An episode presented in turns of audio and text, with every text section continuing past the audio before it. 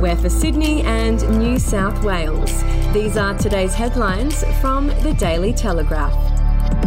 When the two weeks of mandatory quarantine for Australia's Olympians get too lonely, BMX star Logan Martin has a souvenir from Japan that he reckons will help him get through the worst moments. His Tokyo gold medal. The Daredevil BMX rider is one of the few Australian Olympians who have already been through the mind numbing torment of quarantine, having only recently returned home from the World Championships two months ago but as a member of what could possibly turn out to be the best Australian team ever, he's expecting a bigger sized room when he gets home from Tokyo. And if you'd like to read more on that story today, you can take out a subscription to the Daily Telegraph at dailytelegraph.com.au or download the app at your app store. Two neighbours who created a tech startup in their Sydney homes are in for a more than $5 billion payday after agreeing to a takeover with US digital payments giant Square. Nick Molnar and Anthony Eisen started buy now, pay later company Afterpay in Rose Bay in 2014, based on the idea that millennials prefer cashless and credit free lifestyles. On Monday, the co founders announced an acquisition to the tune of $39 billion, dollars—the largest deal in Australia's corporate history. It also cements the places of Mr. Molnar and Mr. Eisen among the wealthiest people in Australia. We'll be back after this. Australian history is full of colourful but forgotten characters, from alleyway gangsters to Cold War spies and eccentric entrepreneurs. There are hundreds of incredible stories of adventurous Aussies that never make it into our history books. Each week, I talk to some of the country's greatest history authors, sleuths, and yarn spinners to uncover the untold stories of some of our most interesting and offbeat ancestors. The show in black and white can be found wherever you get your podcasts.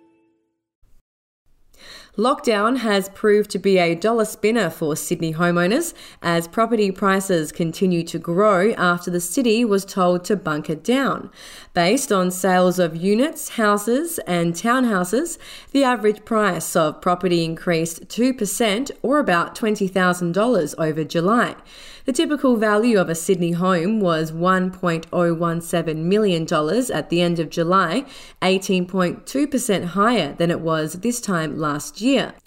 CoreLogic Research Director Tim Lawless said buyer demand was stoked by record low interest rates and the prospect they would remain low for an extended period.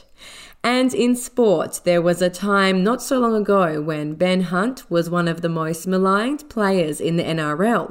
But Anthony Griffin has spoken of his immense pride in the tough little bugger after revealing how the St George Illawarra skipper played the final 20 minutes of Sunday's loss to South Sydney with a broken arm. And that bravery came after Hunt played 71 minutes with a broken leg earlier this season. It's the unlucky break that will probably cost the Dragons the chance of playing in the finals this year, given their incredibly difficult run to the end of the regular season. And those are your headlines from the Daily Telegraph. For updates and breaking news throughout the day, take out a subscription at dailytelegraph.com.au. We'll have another update for you tomorrow.